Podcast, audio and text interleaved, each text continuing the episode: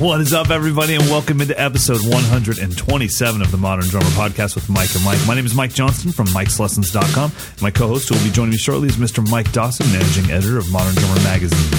After Mike and I get all caught up, we'll talk about what it's like to take a single exercise through all four stages of my practice method. Our featured artist this week is a little bit different. We have four featured artists. Mike and I are going to talk about some of our favorite Instagram drummers. In our gear review section, we'll be taking a look at some new acorn tip sticks from Vater Percussion. We'll get to a bunch of your listener questions, and as always, we'll give you our picks of the week. So let's get started. Ooh. That sounds like an acrylite. If I had to guess, I would say that's an acrylite detuned with a wad of paper and duct tape on it. You mean my snap? No, Simon's beat. You gotta be kidding me. That's just how into my own snap I am right now. It's like, yeah, I could see it. That snap was a little acrolite-y. Okay, we're talking about Simon, not all about you, Johnston. Oh, goodness gracious. Yeah. I just love, on to Simon's intro groove. Yeah. How crazy is it when you displace one snare hit? How it's like, whole new world of grooves just opened up to you. Yeah. I dig it. I mean, that's such a cool beat. And the hi-hats sound great. Everything sounds great about that. I mean, I'm like, are you using electronics here, brother? But no, I think it's real. You know, that's that right there is that tempo that we talked about at the end of 2017 that I'm still not confident playing in. I would have played that exact same groove as boom to go, ba do got to boom to go, do got. I think it sounds to me like he's playing it hand to hand, but that would be cool to do all with the right hand as well. Like to get that lopey thing. Is that what you're working on? That like one-handed 16th kind of vibe? I would say what I'm working on is not just that groove, but staying in the tempo of that groove without leaping to 30-second notes. Gotcha. Because I instantly start putting in my gadisms, my inverted doubles as 30 seconds and all that kind of stuff. I'm trying to just be happy with moving things around. And then what happens is I go cat, and I start revving the engine. It's like, just stay there, man. Whatever you got to do to get back to that like 115, 120 range. Is that where you like to live? Exactly. I like living exactly. I'm happy at, I would say, 95, because then all of my 30-second notes are ripping at a nice 190, and then that took a while to do the math on that, and then then my 16th. We got to correct some math from last week. I know. Now, okay, but I did some research on that too. You want to get into it right now? Yeah. First of all, thank you, Simon Treasure, for that awesome intro beat. If you'd like to have your grooves included as an intro, I would suggest doing a similar vibe, not too many notes, not too harsh sounding, but send it to mdinfo@moderndrummer.com. And we're just putting them in the order that we received them. So we got another one coming at the end of the show, but that was Simon Treasure. Thank you.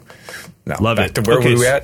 Math. So math. And Rigo sent us an email. Yes. About me saying that a 15-inch set of hi-hats was like a 30-inch ride.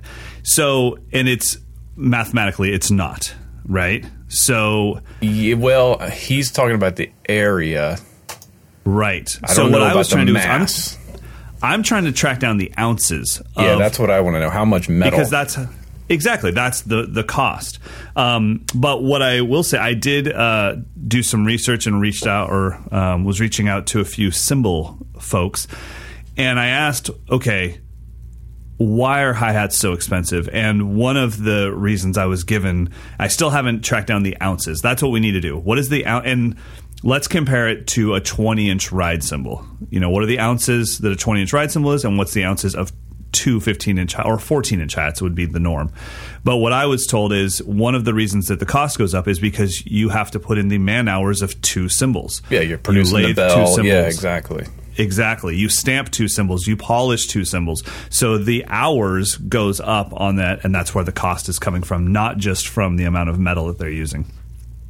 But I do appreciate Rigo reaching out and being like, hey, almost like tiptoeing, like, look, I really love you guys, but you know, it's not a 30-inch ride symbol. It's like, all right, I'll take it. Keep us honest. I love that stuff. He actually even signed off saying former, family member. So Mike's Lessons family member, formerly in good standings. Rigo, you're in great standings. You can call me out any day of the week. I love it. If this was, Mike and Mike's Geometry podcast, then I think, we should be fired. But, right.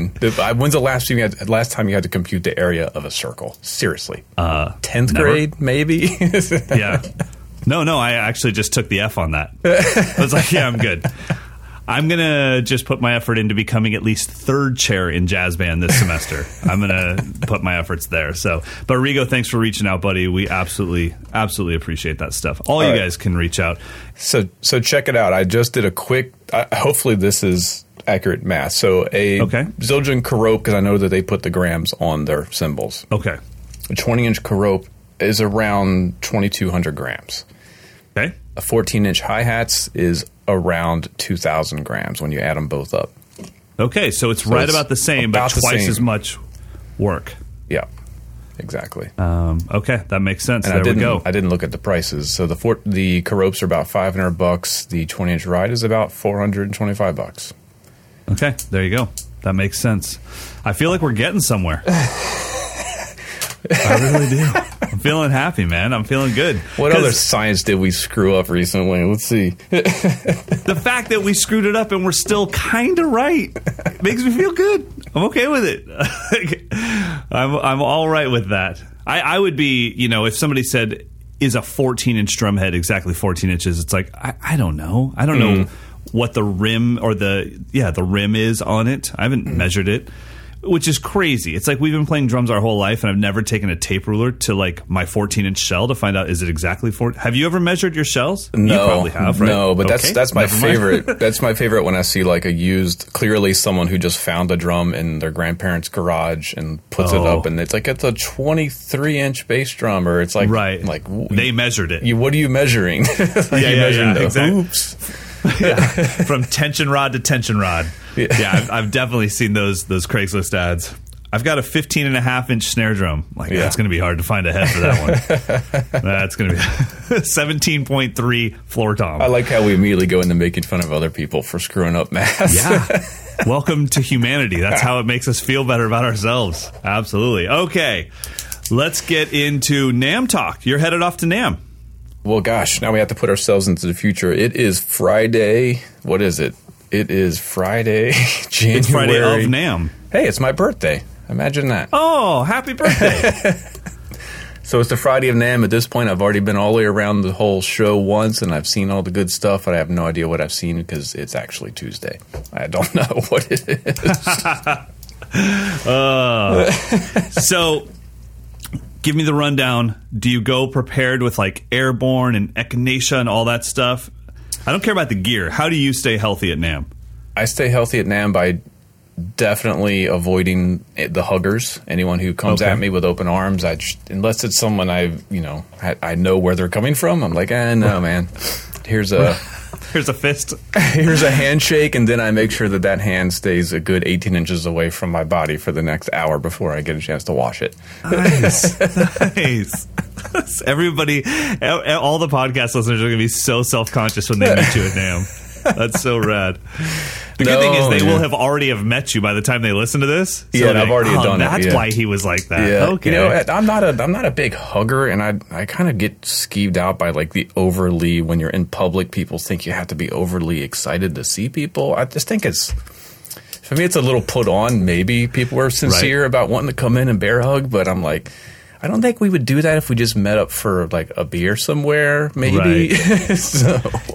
I mean, there was definitely a time, though, when you and some of your coworkers were the gatekeepers for a lot of people. It was like, well, if I'm just in with MD, they'll review my product. Or if I'm just in with MD, maybe they'll let me write for their educational section. I remember the first time you ever called me, I mean, I just ran home straight to Amber. I was like, babe, I still was like, Michael Dawson from Modern Drummer just called me and wants me to write an educational article for Modern Drummer Magazine. That was like the biggest thing ever. Like I made the big time, you know? And so yeah, I could totally see people wanting to come in and be like, oh my God, there's MD, you know? So yeah. So anyway, I do actually take a lot of vitamins. I take a lot of ibuprofen.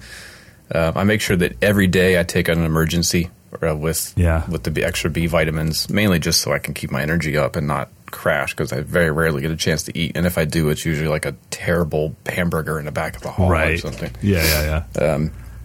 But yeah, you try to be good. I mean, I've tried to be good, and I go out to those food trucks or whatever, but the lines are like just insane. So then you go to the place that has the smallest line, which is the crappiest food. And that's why it has like the smallest line. Really like a rubber sandwich or something. It's like awesome. I want to tell them, I'm like, just so you know, your thing here, this is a Hot Pocket. Like, I have this one. Stop calling it a pierogi or whatever they're calling it. I'm like, this is the pepperoni Hot Pocket. I have this at home.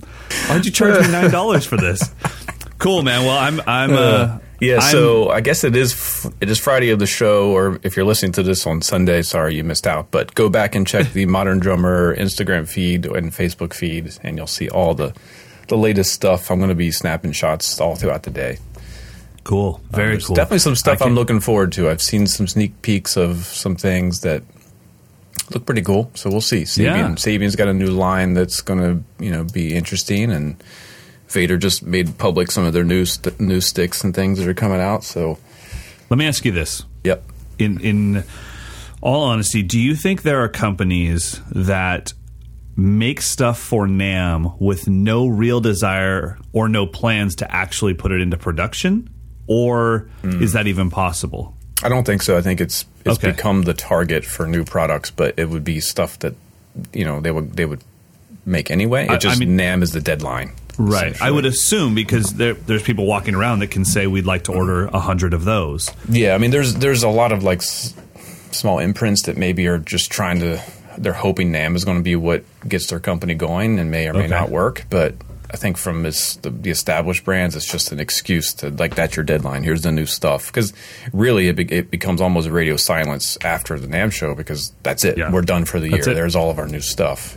And it didn't used to be like that, because people weren't able – if you didn't actually travel to the NAMM show, you didn't know it existed. So then there was – what's the other one? Summer NAMM. Yeah, and Summer NAMM has become basically just a rehash of what was a Winter NAMM, and Mesa, from what I've heard, is really not doing much. It's nothing. Yeah. I mean, I had a blast when I was there, but there was definitely no product unveiling, and most of the companies that you and I are into didn't even show there. But yeah, PASIC, I think that I've seen some stuff at PASIC. Like Zildjian usually brings prototypes to PASIC to test out with college students and stuff, maybe more jazz-sounding things that they may or may not actually put into production, or classical models that they may or may not release. But in general, NAMM is the spot where that's it. Here's everything. That's where it happens. Yeah. Yeah. Well, have a blast, buddy. I will be here working on camp material and just going full OCD on my studio to make sure it's as clean as possible when the campers get here. So what is the topic for the camp? Do you have it outlined? Yeah, it's going to be that I am the vocabulary teacher and Carter is the application and the artist of that vocabulary. So I'll be teaching people how to expand their current vocabulary. I think that's probably going to be my biggest theme, is let's take things that everyone in this room already knows how to do, and let me show you how to grow what you already know, because you just either were too lazy to practice it thoroughly, or honestly didn't know that you could do that with it. I'm thinking something as simple as taking some of the deeper stick control exercises and just putting your left hand on your thigh, so that you only hear your right hand on the ride cymbal. It's like, oh, that's a really cool syncopated rhythm. And it's like, yeah, well, you were playing really monotone. If you would have just ghosted the left hand and brought the right hand up, that rhythm was always there. Mm-hmm. It didn't just appear. You just were hearing it as da da da da da da da.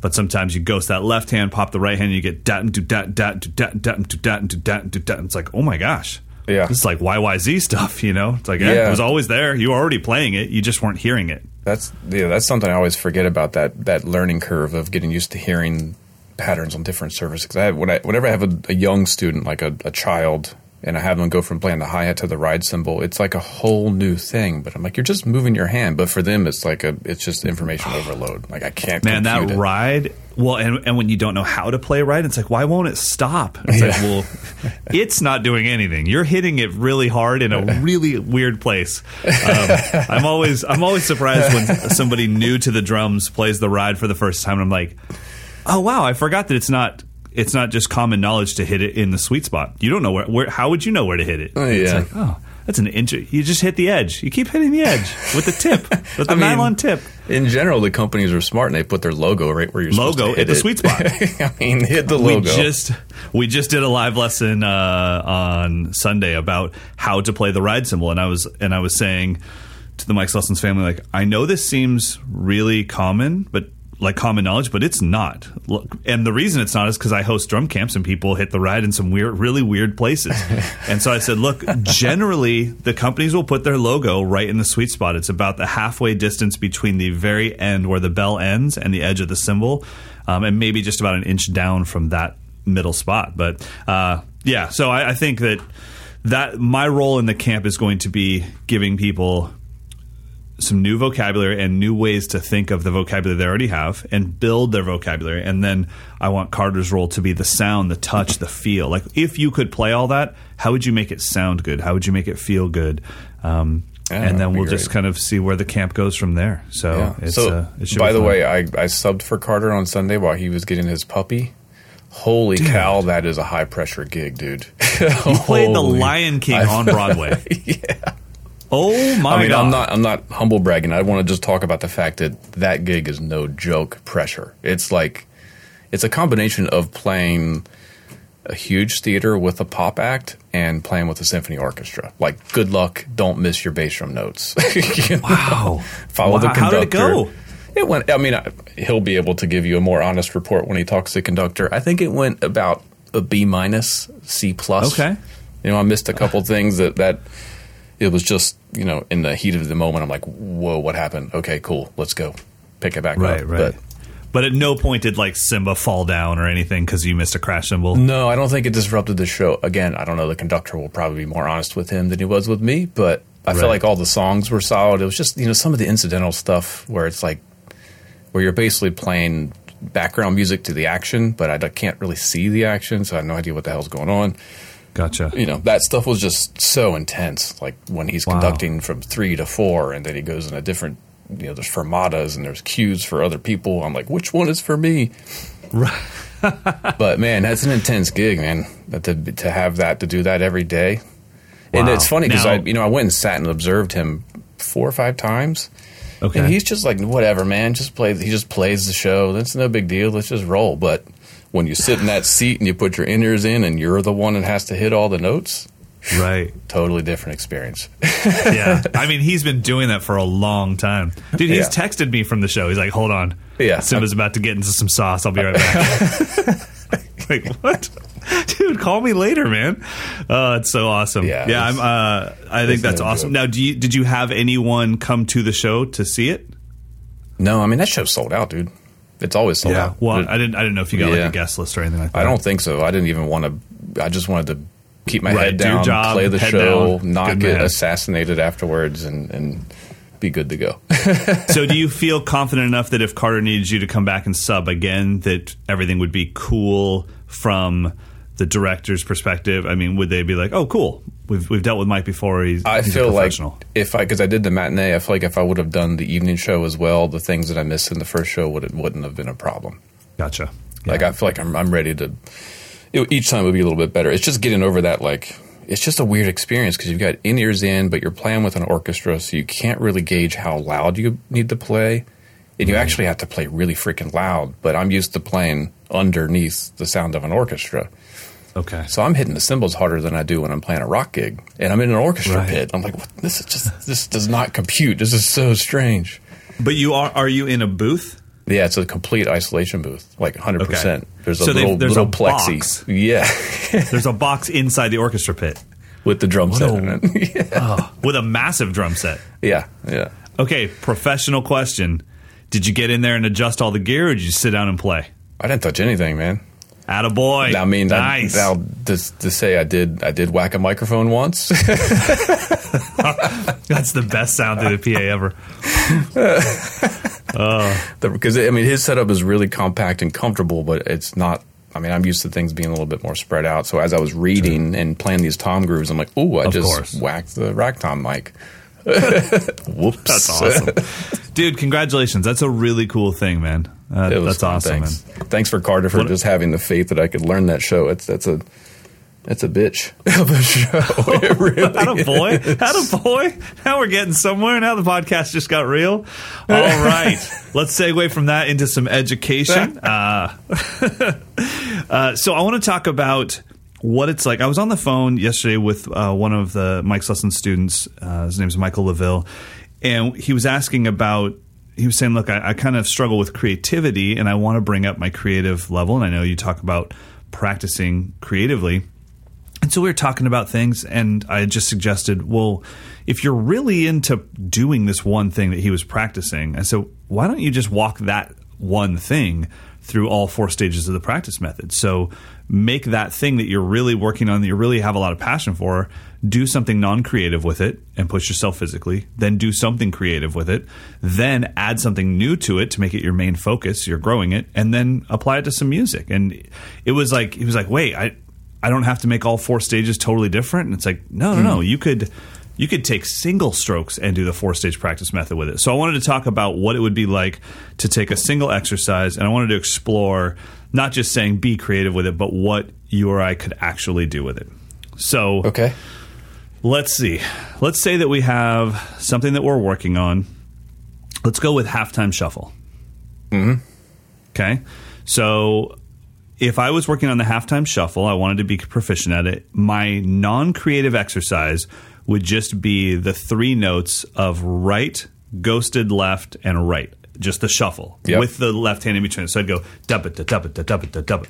And I would do that for 10 straight minutes, moving that around the kit, but not moving it like trying to make a solo out of it. Just moving it like very specifically. Now I'm on the ride. Now I'm on the floor. Right. And I would just physically work out that chepika, chepika, chepika, chepika. What about you? I would probably stay on the pad, and I would use that as a warm-up and a timing exercise too, with the click being on the offbeat or something like that. Like I would use that as my subdivision practice, because I think for me a big part of that initial warm up non-creative phase is mental focus. Yeah. So that's why I use the offbeat click, because it's, you can hear right away if your mind is wandering, it starts to flip. Yeah. So I would do that. So I just played on the pad and just now evenly. Would you be playing those three notes or the entire halftime shuffle? Just the three notes. Yep. I would right, left, right. What would I do? Yeah. Yeah, I would just do right, left, right, right, left, right, right, left, just over and over again. Right. Okay, perfect. So now we've warmed up our body a little bit, and we've kind of warmed up just our focus. We're ready to attack some focus. But we haven't been creative whatsoever because we specifically did something. So now we need to take the halftime shuffle into a creative realm. What would you do for that? That's when I would apply that sticking to the kit and see how long I could sustain it without breaking, and just get, focusing on the orchestration and the melody, and just trying to, every time I repeat it, think of a new way to orchestrate it, split the hands, make the right hand go between different toms, just working on all different things. And then you could sweep the right hand. Yes. Yeah, exactly. And then just try to find some kind of a musical statement. That section, which is the bulk of my practice lately has been creative practice. Okay. I kind of just go stream of consciousness until I find some kind of a phrase that becomes a 4-bar melody. So then that becomes like a solo. Yeah. So I got this 4-bar theme, and I'm going to just, mess around with that theme and variations for a while.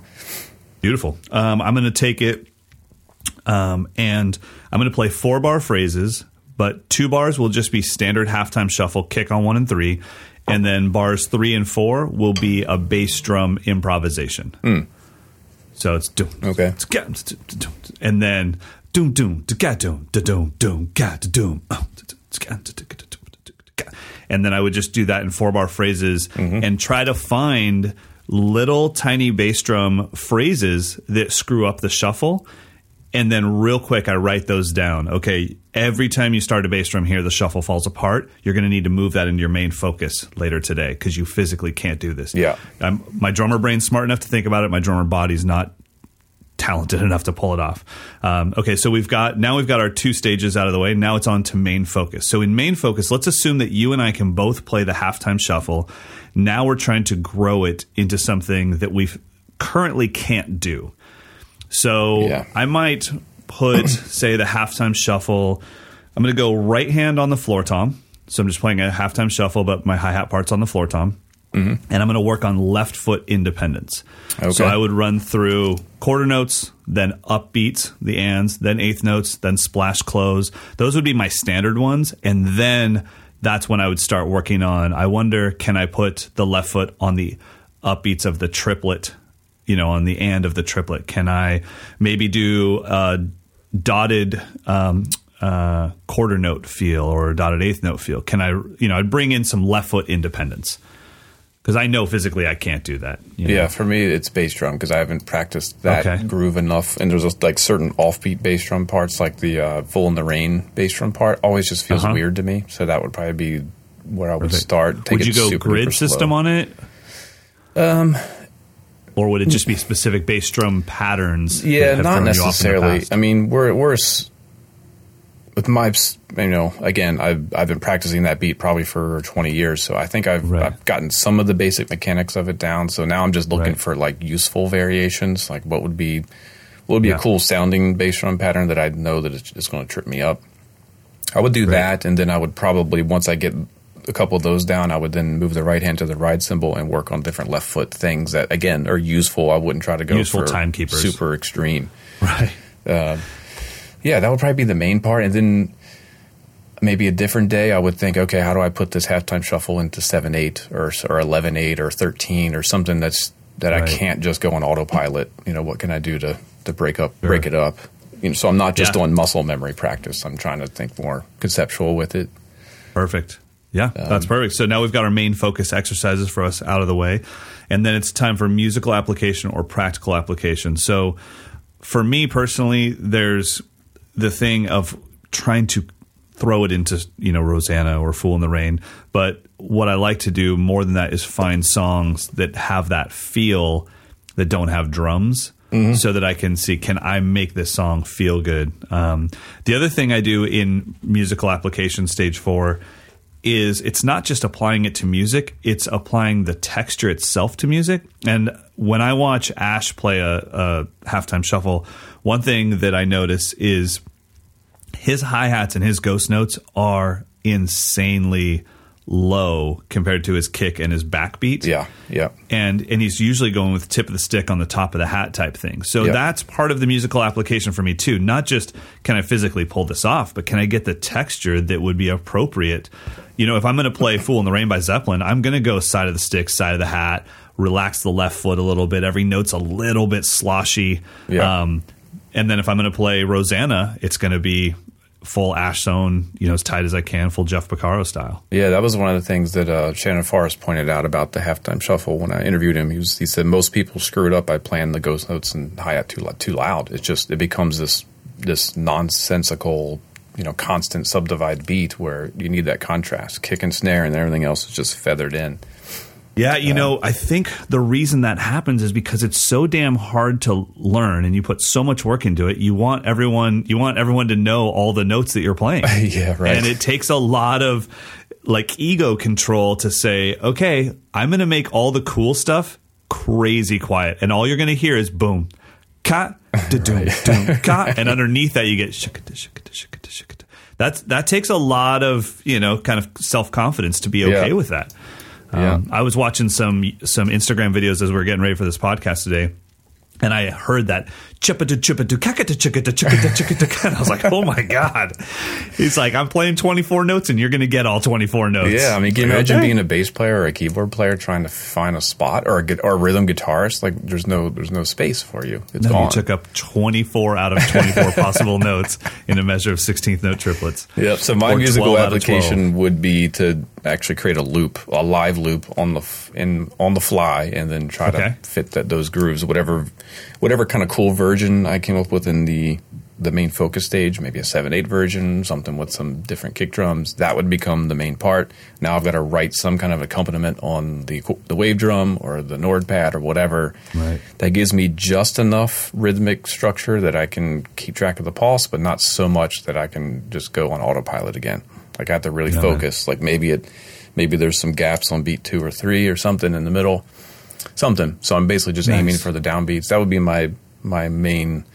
Like I at this point I don't like to play along to tracks anymore because again that unless I'm trying to replicate it and record it and evaluate myself, I think it becomes a crutch to where like I sound great when I'm playing with Jeff Porcaro. Yeah, thanks for the support, Steve Gadd. Which it's kind of at some point you got to be like, all right, now what do I sound like when I'm just doing it? Right, of course.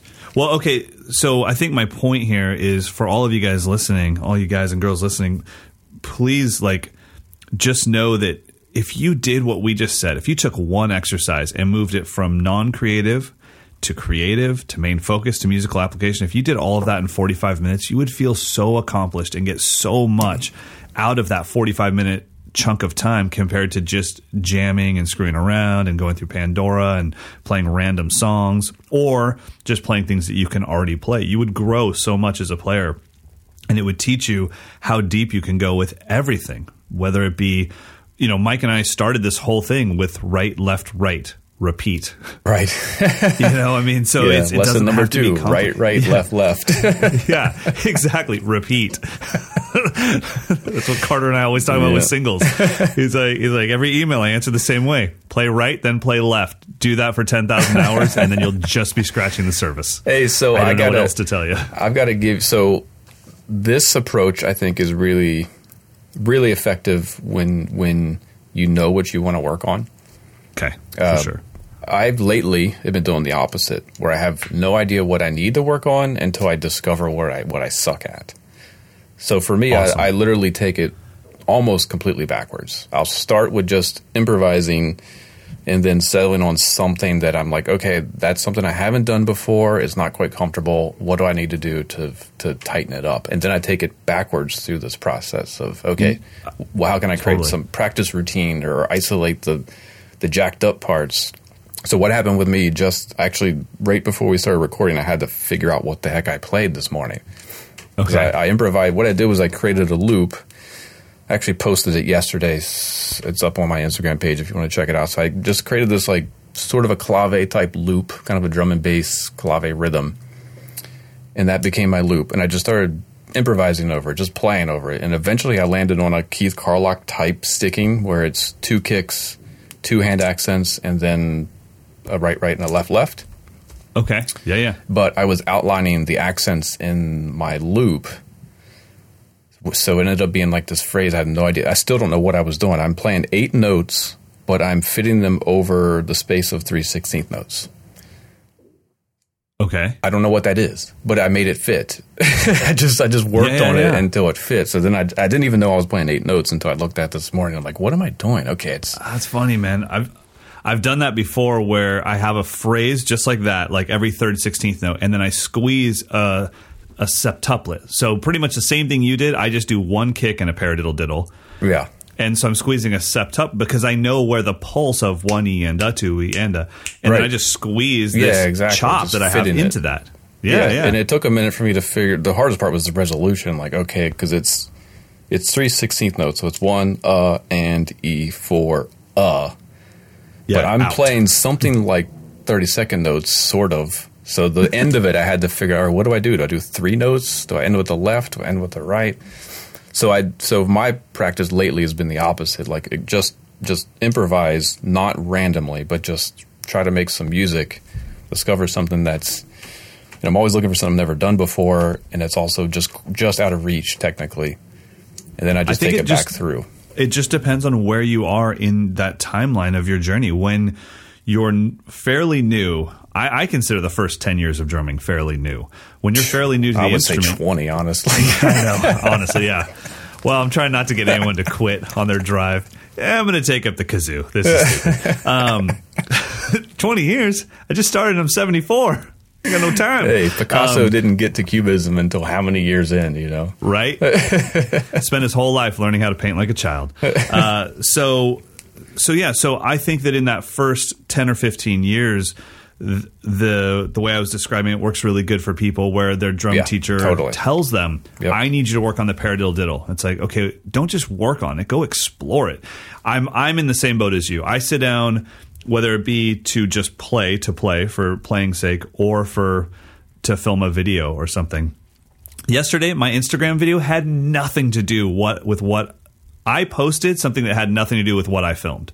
So I sat down, and all I worked on was this two-bar motif that started with 4 16th notes and accentuating the of one. So bagadugat, and then I would solo for the next two bars. Yeah. That was supposed to be my Instagram video.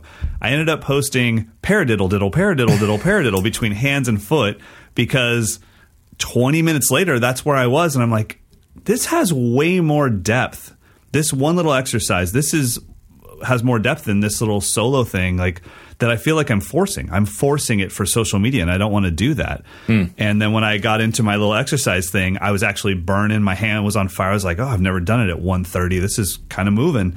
And I was working on my dynamics, and it was weird. It was like 4 bars that I was really proud of. You know, it's like, yeah, I'll post this. So I'm kind of in the same boat as I just sit down and see where it takes me, unless there's one of those moments where somebody says, okay, like sometimes people will say, or I'll see somebody play a songo, and I'm like, oh, that's right. Like I feel so comfortable with the looped version of the songo, but am I so comfortable with it that if I mess with it, I lose it? Probably. So let me go back to that and explore the songo, right, and do it with some Los Von Von and try to, you know, make it feel right and everything. So, well, cool. Well, hopefully that gives you guys a way to attack your practice today. That's our goal, is to always keep you changing up. And if you just listen to what Mike and I both said, there is no right way to practice. The right way to practice is whatever you're inspired to do that keeps you on the kit and keeps you kind of focused on your own growth. However you attack that is up to you. All right. Featured artist time. Now this is a little different. We've never done 4 featured artists at once, but these are people that Mike and I think are part of the future of drumming. We're looking for drummers that in 5 or 10 years, they're going to be names. And these are people that are just kind of killing it. Now, full transparency, we're kind of really looking at Instagram drummers for the most part, because that's the way that we're finding out about people right now. And it's the easiest way for us to find out about people. YouTube is great, but you really have to know what you're looking for to find it sometimes. Where with Instagram, it's almost like it finds you. So, as soon as you start following one or two drum, it's amazing how soon you start following one account, it's like, here's all these other really great suggestions. Where with YouTube, I'll go to the homepage, I'm like, why would I want to watch that video? Like, come on. It's probably because at one point I'd like research how to change a car battery, and now I'm getting like all these suggestions that like, what the hell is this? Man, speaking of that, quick tangent. I have to stop looking up our gear review products on retail sites, because as soon as I get on Facebook, it's like, you sure you don't want to buy the universal audio interface? I'm like, what? I've never even looked. Dawson. Yeah, we reviewed that 6 weeks ago. Or like, I don't want, you know, Meinl to come here. I open up Facebook real quick and they're like, want to check out this 22-inch Sabian ride? And they're like, why are you being suggested that? I'm like, we reviewed it on the pod. I'm not looking for it. Come on. All right. So why don't you go first? Who is your first drummer for everyone to keep an eye out for? Okay. So I went through my feed this morning and looked, you know, for some of my favorite accounts. And the one, this is I think he's local. Actually, we haven't actually met, but I know he lives in New York. Gunnar Olsson. He is. I think he's been touring with a bunch of people. Maybe he's most currently with Mike Snow. Okay. But he's a beast. And so I want to derail the conversation for a little bit, because I've become obsessed with skateboarding feeds on Instagram. Nice. I feel like if Instagram would have existed in 1994, I probably would have stuck with it and tried to go like for real with skateboarding, because there's so many great accounts. And the ones that I'm finding myself really kind of attracted to are the ones that are more kind of not the freak of nature, Nigel Houston, the guys who can do the never screw up, never show their, you know, their weakness. They do, they're like the LeBron James of skateboarding. Like that's cool. I follow them, but I like the the people who are still kind of figuring it out and they're a little more artistic, which I think translates into my taste for the drummer feeds as well. Like Gunnar, I think, is every post he puts up, it might just be his camera phone, it might be good audio, it might be a gig, but he's always trying something new. And the one he put up, I think it was today or what it was 2 days ago, over the weekend, he's playing a 2 bars of a groove, and then he plays a phrase in 5, another phrase in 5, and another phrase in 6, but it's all on 4/4, and he's got like 12-inch hi-hats. I mean, he's every time he posts something, I'm like, I could practice that. It's like a lesson every time I check out one of his videos. So it's inspirational for you. Yeah, and it's not like, you know, I'm not looking for like flashy, high quality, like studio, amazing lighting and dramatic, and they do some sort of script. I just want some vibe, just some style, something cool. Right. And he's got that. I think he's in his rehearsal room, and it comes across as like this guy's. He's legit. He's going for it. So we'll strap in the audio from his latest post. So it's in 4/4. He plays 2 bars of 4/4, and then he plays a bar of 5/5/6. It's pretty neat.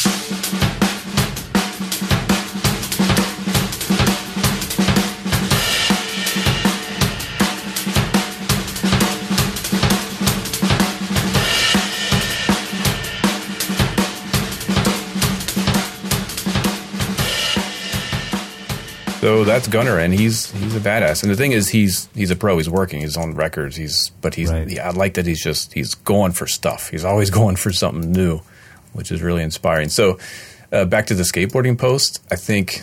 Wait! What if you want to follow him? Oh yeah, we gotta give his name. Follow him. His name is Gun Buns. Gunnar Olsson. Gun Buns. It's just one gun, 2 buns. Gun Buns. Gunnar Olsson. You probably already follow him. He's a beast. But I want to give you the skateboarding accounts that I think you should follow as well. Nora V. Explora. She's a female skateboarder that's just got so much vibe, and it's definitely a throwback to like the 80s Lance Mountain kind of vibe if you're into that. Nice. So she's my current favorite pro skater. I think she's a pro. She's got to be a pro at this point. She's an Adidas artist. Fantastic. All right, so what's your drummer of choice? My first one is Alexander Flood. He's an Australian drummer, and he was actually the winner of Australia's Best Up-and-Coming Drummer Competition in 2016. He's been at school, and I think he just graduated his music college. He's a young cat, probably around 21, 22 years old, and he's just in it, man. He's just a deep, deep player, and he's got all the rudimental proficiency in the world, but also that huge care and love for stretching of time and really putting out there, but he's also a working drummer. So same thing. His feed is full of like, it could be just him in a practice space, could be him at school, it could be him playing some massive gig out in Australia somewhere, or just at home practicing on a pad, or doing a dance gig, you know, with a buddy playing keyboards. So good stuff to follow for sure. And he's just a young player, but he's not trying to shed your face off the whole time. And I'll give you a good example. This is a post that he did. Let's see here. This is late December. So December 27th, he was still at school, and he's just rehearsing at school to a loop. And you can just hear that. I mean, for a 21, 22-year-old kid, the guy's just stretching time. Very Chris Dave-like. So let's check it out.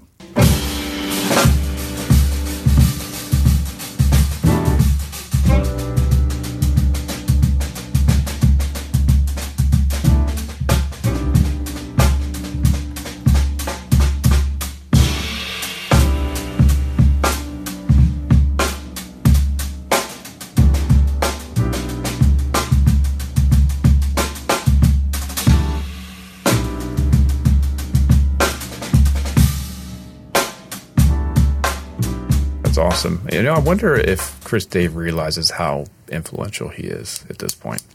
I know. I mean, it's kind of like he's the guy. You know? Yeah, for sure. I mean, it's kind of crazy. And if you take Chris Dave, Nate Smith, and Questlove and just let that out there, I mean, imagine where it's going to go. Because people, one, when you try to steal something like that or be influenced by it, you're always going to fall short of the original. So you end up with your own thing inevitably, which is beautiful. You know, if I tried to borrow from Nate Smith, it's going to mix in my drumming DNA with Abe from the Deftones. Mm-hmm. And that's a cool thing. But I think Alexander is a true player. I would say probably the thing that is next for him, since his proficiency. I mean, did you see the kid's hands? He's got like Carter McLean type hands. Yeah, yeah. The touch is unreal. So the next thing is, okay, cool. You can do all this stuff that is out there in the world. What's next for you? Where's your voice? Yeah, and that's, I mean, and I think this is probably, you know, the next 5 or 6 years becomes that Benny Greb period for him, where it's like, okay, you can do anything you want. Who are you as a player? What is your voice? And when he finds that and really, you know, settles on it, the kid's going to be unstoppable. So yeah, check out, it's just Alexander_Flood. So follow at Alexander_Flood. And, yeah, he's a stud, man. All right, who's next for you? All right, my second pick is probably the same sort of level player as Gunnar. Her name is Paris Jeffrey. She's a touring drummer. I don't know where she's based. Maybe London, maybe Australia. I'm not sure. But she was touring with the group Avalanches. Again, it's not like she hired a film crew and did all that. She just, you know, she's just documenting some of her ideas, and her pocket is just really, it's kind of unreal. It's confident, and you can tell she's just loving playing the drums. To me, when I hear her play, she's probably the epitome of what I think of just of like professional rock drummer. Yeah. Every note has care and passion, and she cares about the groove more than anything else. She has, you know, chops. Even the chops are musical chops that would be totally serviceable in a Queens of the Stone Age song. Yeah, and it's just it's just so much style. That's what I look for. I look for style over virtuosity at this point, because I feel like it's just like anything else. There's only a few people who are gifted enough to do the Tony Royster. I mean, that's a God-given gift, which is impressive. But I want to hear someone just, what do you got, and how do you express yourself? And she is sitting in the pocket, you know, like deep. Unbelievable. So here's a break beat that she came up with. It's from January 3rd.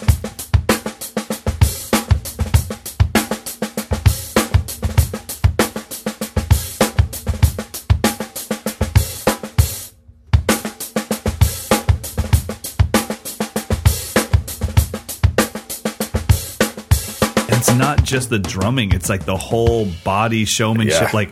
You know, she's in a room, like a bedroom somewhere. Yeah. So I don't think she can not play like that. Yeah. I mean, I think it's just when she gets sticks in her hands, she goes for it. And it's awesome. Flat out pro, no doubt about it. So if you want to follow her, it's at Paris Drums, PARIS DRUMS. So follow at Paris Drums. I did this morning. I'd never heard of her. Now, let me ask you this. Did you go with the London /Australian reference for any reason other than just like the same thing that I'm getting, which is like, she can't possibly be American? I don't know why, but I'm just looking at the way she shoots all of her pictures. I'm looking at all the scenery behind her and everything. I don't remember. I think it was, I mean, I'm looking at it on the website, and it doesn't really give you as much info as if you're looking on the app where you can actually see the location of the post. I'm assuming that at one point I saw Australia or in London. When she's wearing a Red Sox hat, so it's like, is that one of those things where the Europeans wear our stuff? Because I don't know. It's like, either way, flat out pro. All right, my last pick is another flat out pro. This guy's become one of my favorite all-time drummers in the last year. Thank you to Instagram for doing what Mike and I said. Thanks for putting other drummers in front of me so that I can discover them. I'm talking about Dan, I believe it's Mayo, and he is an Israeli drummer, and the dude is just an absolute monster of groove, creativity, chaos. Ballsiness. I mean, yeah. Now, had you heard of Dan before I said this to you? Is he on your guys' radar at all? Yeah, it came up somewhere. I mean, he was maybe about a year ago. His videos started popping up, and what I really liked about it was there were some people that absolutely hated it, and some people who thought it was the greatest thing ever. And that's what I love. Like, if you don't get it, then fine. But he's not swimming in the middle. He's not trying to make everybody happy. It's like either you dig it or you don't, and that's totally cool. Not stylistically, but there is a little bit of an Ari Honig vibe to it. Yeah. Of you're either going to get it or you're not. Yeah. And it's not designed for everyone. That's why I really like his playing. Exactly. And same, I can't remember what his band's called. Is it? Oh man, I gotta look it up. He's got an incredible band. So the cool thing about Dan is you can also listen to him. Recorded. Let's see. I think it's Tatran, Tatran. Right. Yeah. And they're just they play some massive shows for being an experimental type band. Mm-hmm. But before we talk any more about Dan, let's give him a listen.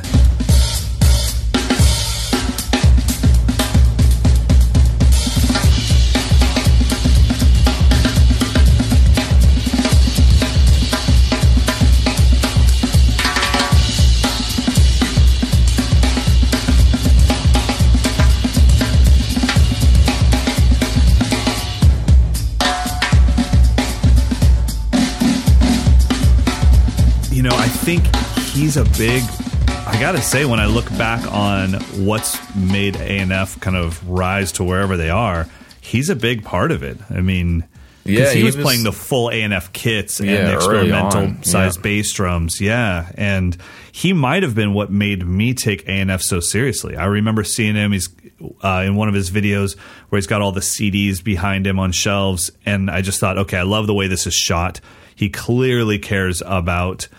It's like the opposite of what you just talked about. He hired somebody and said, hey, man, can you shoot me? Or brought in a friend. Yeah. But it's clearly shot with a great camera, great lenses, but not trying to be produced. It's weird. Yeah, it's still artistic. That's what I was trying to get at is if you just have a beautiful set, but you just play something that's not very artistic, it's not going to grab me as much as if you can figure out how to make an artistic statement with whatever you got. If you got a camera, if you don't, if you got microphones, if you don't. And I think everything he posts, it's got a vibe, it's got some art behind it.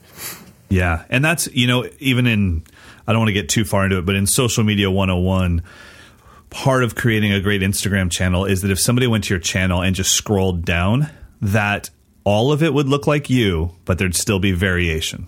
Yeah. But it's not just jumping around from – it's hard to explain, but it's not like just a collage of 9 different people's posts. It's clearly all you. It's all been seen. I think that's what Instagram is give me a snapshot of what the world looks like through your personal lens. And when you scroll down on all the channels we've talked about, it's like, oh, yeah, this all looks like one cohesive thing. And you can tell that the people that shoot these videos – and then later take a picture with their camera, even when they get to the filters on Instagram, they're still going to adjust it so it all looks the way the world looks through their lens. Yep. And that's what Instagram and just social media in general, but definitely Instagram on a short scale gives us. It gives us a little look into like, oh, this is probably what the world looks like through Dan Mayo's eyes. And it's awesome. So if you want to follow Dan, it's just Mayo Drummer, M-A-Y-O, Drummer. So follow him, and these are some people to look out for. So we've got Paris Jeffrey, Gunnar Olsson, Alexander Flood, and Dan Mayo. It's kind of interesting that we kind of chose similar type personalities. I dig it. Yeah. Like you know, none of us went for like obvious superstars or it's substance. I think we kind of gravitated towards substance over anything else. And for me, it's just the uniqueness of that person, whatever they do. It's like that's why I kind of feel like everyone that we chose, it's like, okay, the Modern Drummer Festival back in the day and those DVDs, or I guess for me, videotapes, they weren't just about showing me how great drummers were. They were kind of letting me know, who am I going to see all the time in the industry 10 years from now? Mm-hmm. And because that's how we found out about these people. I mean, there's no way a kid in Sacramento, California would know who Dave DiCenzo is. It's just not going to be in my face without that festival. Horacio Hernandez. I mean, the list goes on. And I think that, you know, with this, we just wanted to give you guys, the listeners, some people to look out for. And if you guys are cool with it, we'll do more of this stuff. So, all right, let's get into some almost candy. We get to talk about it, but you don't get to hear it. We're talking about some Vater drumsticks. And so Vater's got some new Acorn models and putting the Acorn tip onto some of their more classic models. Yeah, this is kind of wrapping up last year's releases. So if you're a fan of the Acorn style tip, which I wasn't aware that Vater didn't use until which is kind of crazy because a lot of people think of it as almost like a standard tip. Yeah, exactly. Know? And so they put that on. I assume it's going to be on more and more models, but it's on like the standards 5A, Power 5A, Power 5B. I felt like the 5A Acorn was like almost a perfect stick for me. It just had everything that I needed. And maybe the Acorn tip made it different. I don't know, but it just felt right. I can't really break it down. I mean, an Acorn tip in general, for those of you that don't know, let's take the Vater Fusion. That's a very common stick for them, and it comes with a ball tip. So a ball tip is going to have very, very small surface to surface ratio because of the shape of it. You have a ball that's hitting maybe your cymbal. So it's going to give you a really, really bright sound. And when you go to an Acorn tip, it just really spreads that tip out, and you've got a lot more wood that's making contact with the metal. And so Acorn tips generally will warm up the sound of your cymbals. When you play a ride cymbal pattern, it's going to have a warmer, more woody tone than if you had a ball tip or maybe even something else. Like I know that I don't know if Vater does it, but barrel tip. Yeah. And some of the companies do like a really pronounced Acorn tip. Yeah. This is more of like the classic, almost bullet shape. And, it felt like it had a little bit more clarity than like an oval or something, but not quite as like ball peen hammer as a small bead. Yep. Yeah. And they just feel good coming off of the cymbal. At least in my experience, I've never been able to tell the difference in my drum sound. Maybe a little bit in the feel as the stick's coming back towards me, but I don't really tell a huge difference in the drum sound. But I definitely, when you're playing hi-hats and ride and you're on the tip of the stick, I can definitely hear a difference. Yeah. Yeah, they just felt transparent, which is, I don't want to be thinking about my sticks when I'm playing. So those were cool. And then have you tried the Mike Mangini signature stick? That might be the most extremely designed signature stick I've ever used. Really? I'm going to Players Designs right now. Hey, it's the first drum set stick I've ever used that gets wider as you go out towards the beat. Wait, what? Yeah, no, that's illegal. It gets thicker as you go out. Oh yeah, the wicked piston. No, that's a lie. Yep. Do you know how hard that? Okay, think about the way Vater cuts their sticks. They cut them with these crazy knives. How the heck does a knife do that? I don't know. It starts at like a 5A grip, but then it gets wider, like a 5B or something as you get out towards the rim shot area. It must feel like you're swinging baseball bats. Like it gets wider at the end. It felt like it had its own gravity. Like whatever I was aiming the stick at, it was just going there. Like whatever. Like we're going to hit that cymbal right now. You can't pull up on this. You cannot pull up. We're going down. It's kamikaze sticks. Which gives me a whole new respect. I mean, I've always known that Mangini was a beast, but the fact that he can play with the agility that he can with these sticks, which they're not light. These are not wimpy feather sticks. These are beasts of sticks. And they're long. They're like, how long are they? They're almost 17 inches. They're 16 3/4 inches long. Wow, man. Yeah. So they're I love that, like, beefy. On Vater's website, it's like other people that play this stick. Sean Kinney from Alice in Chains. Like, no, really? I wouldn't have thought. Of course he does. Yeah. Because I mean, if you're, I used to play all of the Simon Says shows back in the day. I always played with my sticks backwards. Just because they lasted longer that way, and I wasn't, flying. But I was playing 3As backwards for probably 5 to 6 years of shows, and you're like, as you're pulling up, there's so much weight on the way down. It becomes addictive. I bet, someone that would love this stick too, even though he's probably got his own stick with Vater, is Morgan Rose. I just revisited Morgan. Dude, he is such a stud. Yeah. He gave maybe the loudest clinic I've ever seen. Like, it was so freaking loud. I bet. He's a great drummer, man. I hope that he just stays in the drum world forever, because he's a great rock drummer. But anyways, so you checked out the Mangini and then just some Acorn, the 5A? Yeah, well, the Mangini also, last little bit about it, it's designed to where if you grip up further on the stick, it responds differently. It's really kind of a neat stick to check out. Wow. You certainly wouldn't use it on your jazz gigs, but... Right. Pretty neat. It's just to see how far they went with that design. But then there's Anthony Michelli's signature stick, which, again, just felt like a perfect stick. It was like in between a 5A and a 5B. I think you've reviewed those in the past. Yeah, and it was just like, okay, that's a perfect stick. And then Abe Cunningham's stick, which is a big stick. It's bigger than a 5B, but not quite as big as a 2B. Okay. It still felt really good. Like, I used it and it didn't tire me out. And nice. I generally play a 5A, 5B, so this was a step up. But yeah, again, they're all just really nicely balanced. So good sticks. I'm very excited to check out their new stuff at the NAMM show. So if you guys are at the NAMM show right now while you're listening to this, swing by Vader's booth. Say what's up to Chad Brandolini, their A&R. Don't hit him up for an endorsement. That's not the place to do it. Just say hi and motor on. You can call him later, get his business card, whatever. I have a feeling that Chad's probably has the same appreciation for the fist bump that I do. Yes, I would. And they're from Boston, so if you come in for a hug, he might punch you in the throat. Just these guys are wicked hardcore. All right, let's get into some listener questions. What do we got? Oh, we didn't talk about the DW Lowboy hi-hat. Well, we'll just do it next time. We're already over an hour. Okay. We're going deep on this one. All right, let's quickly. Is this podcast just so that you don't have to do any work? Is that why we do this podcast? So you can tell the bosses around there, like, sorry, podcast ran long. No, I would like nothing rather than to have this hour back. Oh, yes. Okay. Trying to figure out ounces of hi-hats. What the hell? First question comes from Warren, so we'll try to keep these short and sweet. I have an issue with sympathetic buzz. I've tried all the tricks. I tune the tom up and down or all around. I loosen the wires. I loosen the lugs near the snare bed. I put moon gel on the top and bottom of the snare. I even tried a 30-strand wire. But so any suggestions? I think this is the embrace the freaking buzz.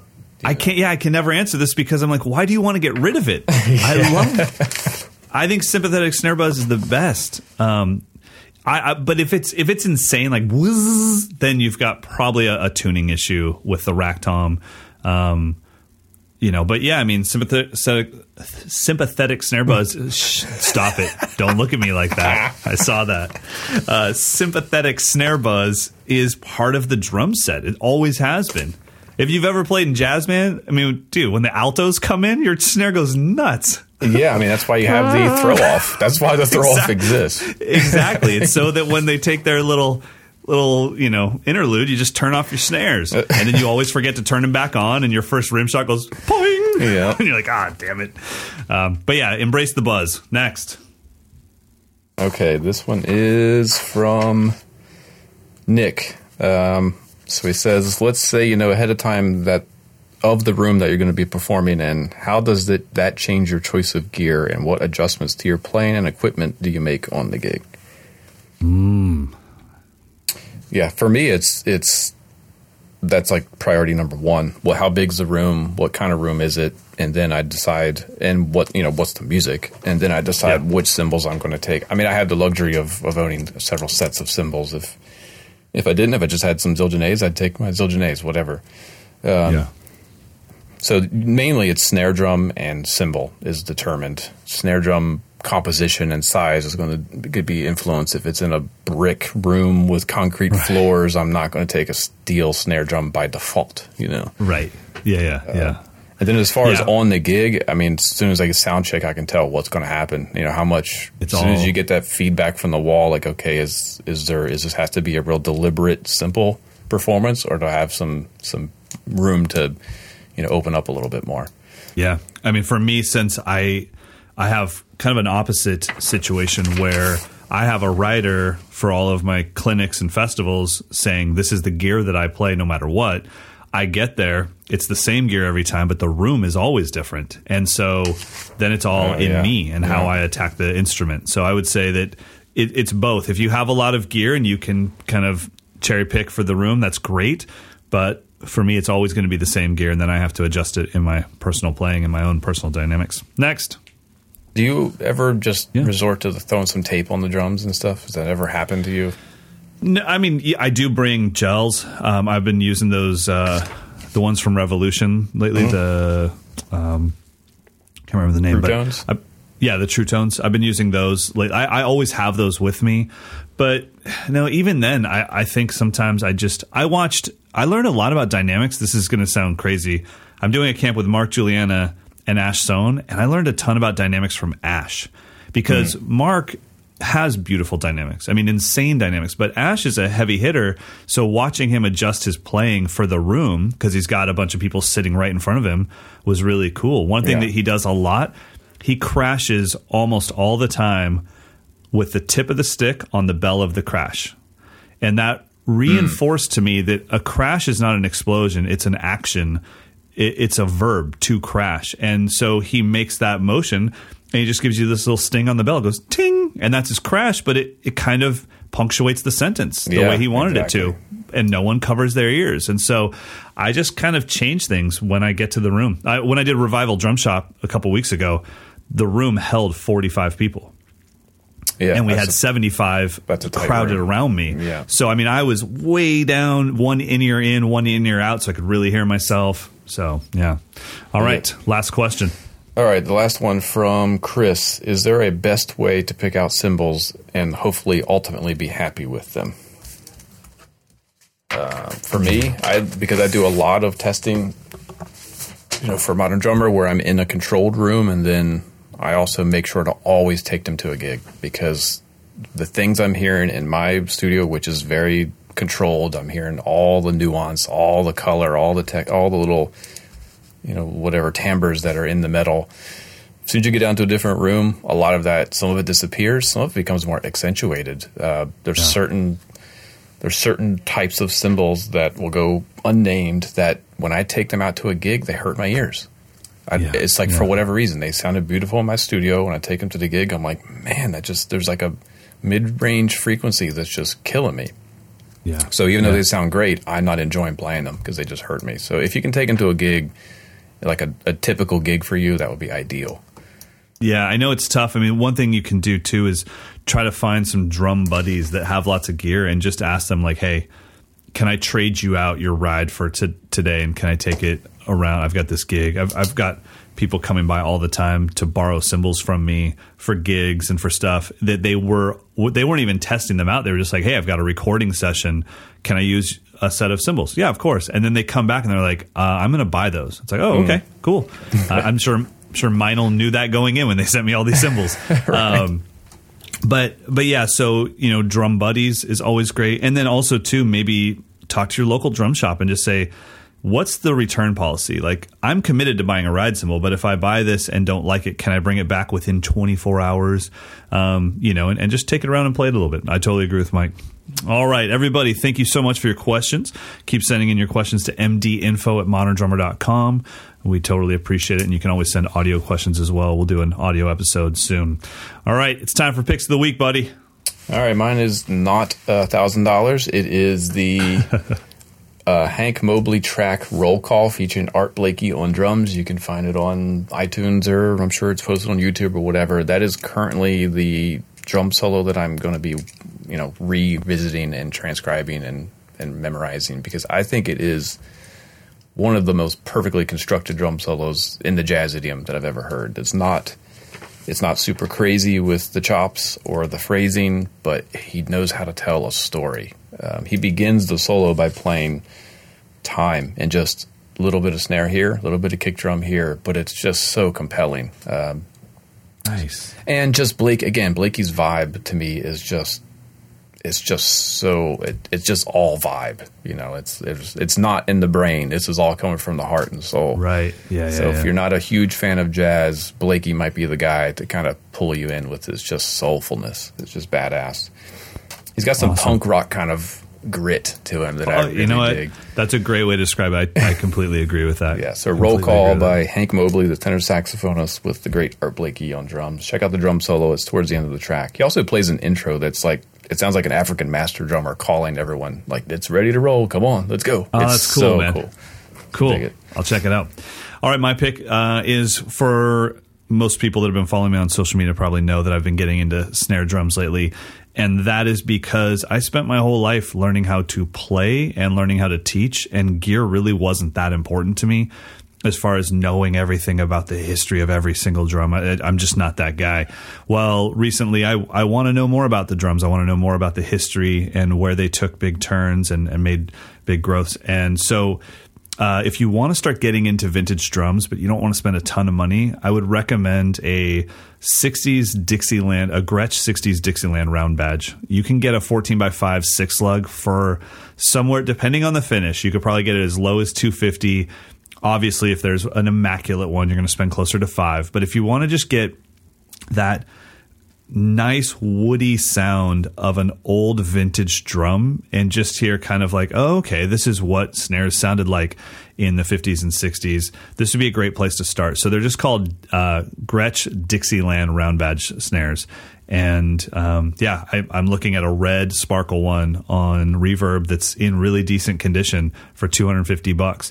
Generally, what's going to happen with a lot of these that you want to watch out for is going to be where the seams of the wrap meet. Usually that's starting to peel a little bit or come undone. So if you can find one where the seams are really good, that's great. And then obviously you want to look at the bearing edges and make sure the bearing edges are clean, because some of these have been dropped a million times.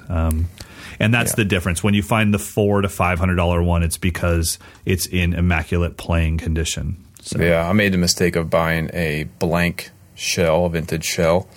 Okay. And either they took the hardware off because the shell was jacked up, or the shell got jacked up because the hardware was removed. They took the hardware off? So I got it rebuilt, and I'm like, man, this thing just doesn't sound good. There's a reason they basically stripped it for parts and then sold the shell separately. I was really bummed. It was a nice chrome over brass shell. I'm like, this is going to sound amazing, and like, Something's weird. I would definitely, I mean, if you don't know what you're looking for, I would recommend Nelson Drum Co. I would recommend, is it Wooden Weather? Does that sound right? I don't know that one. Okay, so there's a used shop called Wooden Weather Drum Shop, and then definitely Revival Drum Shop. They're going to be able to find these things used all over the world, and then make sure the ones that they're selling to the public are in great playing condition. But yeah, just check out a Gretsch round badge Dixieland snare. 6 lug will be a lot cheaper than the 8 lug. So there you go. All right, let's get out of here. It's a long show, so who's kicking us out of here? This is, who we got? Kyle? I'm not scared. Yeah, Kyle Denny, is that right? Kyle Denny's going to close us out with his, what kind of beat is this? Oh, it's another detuned, maybe an acrolite. Possibly an acrolite. You mean that? Yeah, that does sound kind of acrolite-ish. Yeah. Great job, Kyle. Thanks for sending us the groove. Everyone, please, if you get a chance, go to iTunes or wherever you get this podcast and give us a review and maybe a little 5-star rating. That helps other drummers find this podcast, which is our goal. And thank you guys so much. Go follow those Instagram drummers we were talking about and enjoy the inspiration that ensues.